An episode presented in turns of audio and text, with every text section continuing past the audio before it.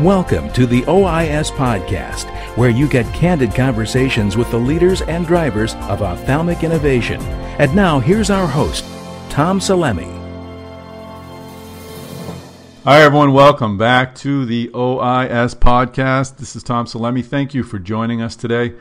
Uh, last week, I had the chance to attend someone else's uh, ophthalmology conference. I went to Octane's Ophthalmology Technology Summit which was kind of like an OIS light. The day was filled with uh, panel discussions that uh, included uh, some of our OIS alum, uh, including Bill Link and uh, Andy Corley and Murthy Simhambhatla and Tom Frinzi, who uh, did not sing on stage, but off stage, he did a short but fair Sinatra impersonation, which was actually quite impressive.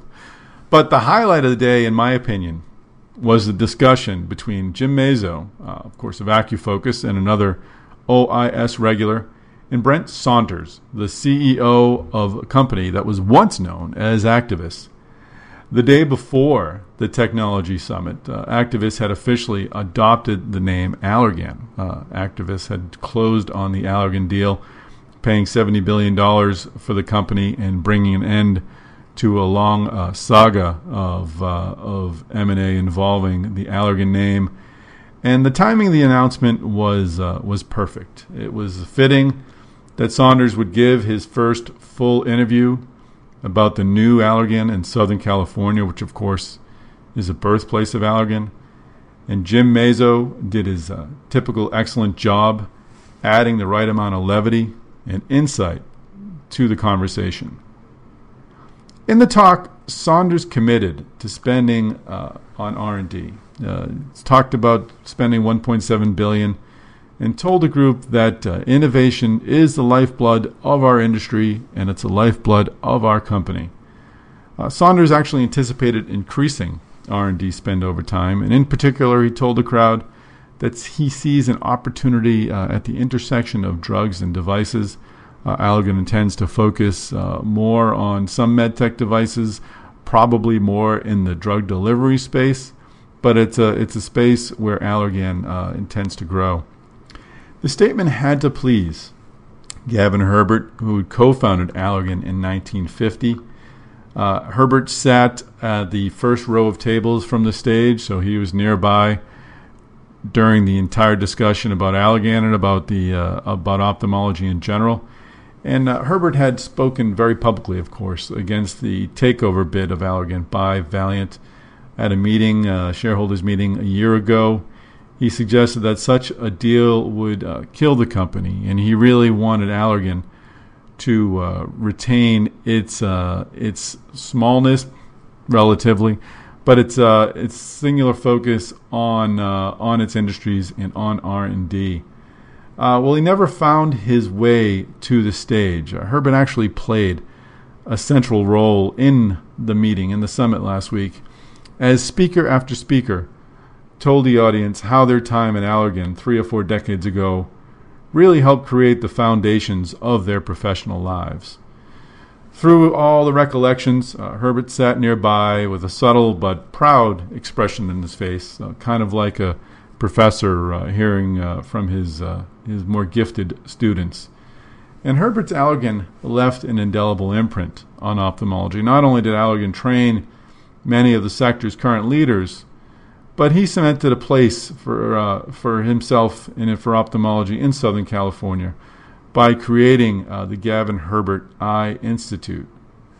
I had the opportunity to speak with Herbert at our OIS at AAO conference last fall we held the conference at the Palmer House Ballroom in Chicago, a place that Herbert recalled once housing the entire AAO meeting. Uh, the discussion is brief, but, but please take a few minutes and listen to the interview that I was very fortunate to have with Gavin Herbert. We're at the Palmer House Hilton for OIS at AAO, and I'm here with Gavin Herbert, founder of Allergan. Gavin, I understand you've been in this, uh, this ballroom before. Well, it's kind of fascinating today sitting here and listening to the presentation of so many new startup companies. I looks like there's a, over 25 here today. But my first experience in this room of over 50 years ago was uh, the ophthalmic industry was so small that the uh, entire commercialization uh, group the whole convention was actually held in this room. I think Allergan had a 10 foot uh, booth and was doing about uh, certainly less than a million in sales when we first attended. So it's fascinating and exciting to see all the new technology here today. And Allergan obviously turned out all right. Uh, what, you, what is your take of the companies you're seeing here today, and in general, the, the innovation going on in ophthalmology? Well, I think it's really exciting and, and amazing, and it's one of the reasons we uh, started a new eye institute at UCI in Irvine. Uh, actually, in Irvine, we have over 20 companies doing ophthalmic research, and we thought it was appropriate, therefore, to create a new uh, eye institute, which we opened just one year ago uh, this month. And, and that's going to have that's going to house clinical trials as well as doing uh, uh, laser surgery and eyeglass fittings and the whole the whole kit and caboodle, right? Well, I think uh, helping with clinical trials, particularly in startup companies, will be a key focus because you know the smaller companies really can't afford the the staffing that's necessary. So we're going to try and help where we can with particularly focusing on on startup and new technologies. Excellent. And what is your, your view of the broader ophthalmology industry? Industry, it's gone through uh, or is going through some consolidation. Uh, I know you've got a personal take on, on, potential acquisition that you might not be able to talk too much about, but do you have any broader concerns about consolidation in M and A in ophthalmology? Well, I, I'm, I'm concerned. Uh, you know, big isn't always better. We certainly have seen that with companies like Pfizer and SmithKline. Uh, I think it's great that the specialty companies are able to focus as they have been, and uh, we're. Uh, I'm just eager to see uh, Allergan continue as an independent company as we go forward. Well, it's a pleasure to have you here today. Thanks for joining us.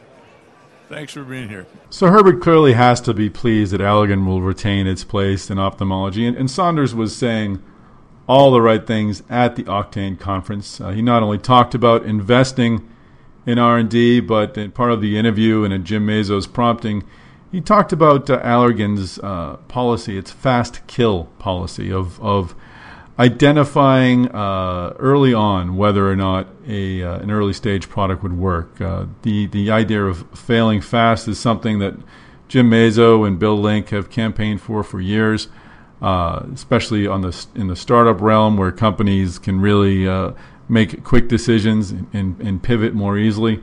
But it's something that larger companies are working at as well. In fact, it was a discussion at our Masters of the Universe panel at OIS in San Diego. Uh, we highlighted that conversation in the podcast last week. And Saunders, in addition to talking about R&D, also stressed that Allergan would be customer focused. He planned to spend uh, the next day, the day after that conference, uh, making sales calls with uh, with a rep, and he told Mazzo that uh, Allergan executives wouldn't be eligible for bonuses if they didn't interact with customers once a quarter. Uh, after he said that, that was the one point where Gavin Herbert finally spoke up and uh, told Saunders that that's exactly what Allergan did uh, in the 70s. So, once again, it was a, a day to celebrate ophthalmology but it was a, uh, a day to celebrate Allergan as well, uh, Allergan's past, as well as Allergan's future. So I hope you enjoyed this report uh, from the Ophthalmology uh, Technology Summit.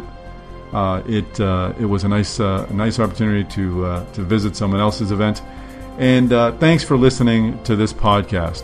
Tune in next week, and we'll resume our interview schedule. And don't forget, uh, we're accepting uh, company applications for uh, presenting at uh, AAO, uh, the OIS at AAO in Las Vegas. That's coming up in November. So go to OIS.net to register for that conference to hear more uh, from ophthalmology leaders and to find the application for presenting companies. Thank you for listening, and we'll see you in Las Vegas.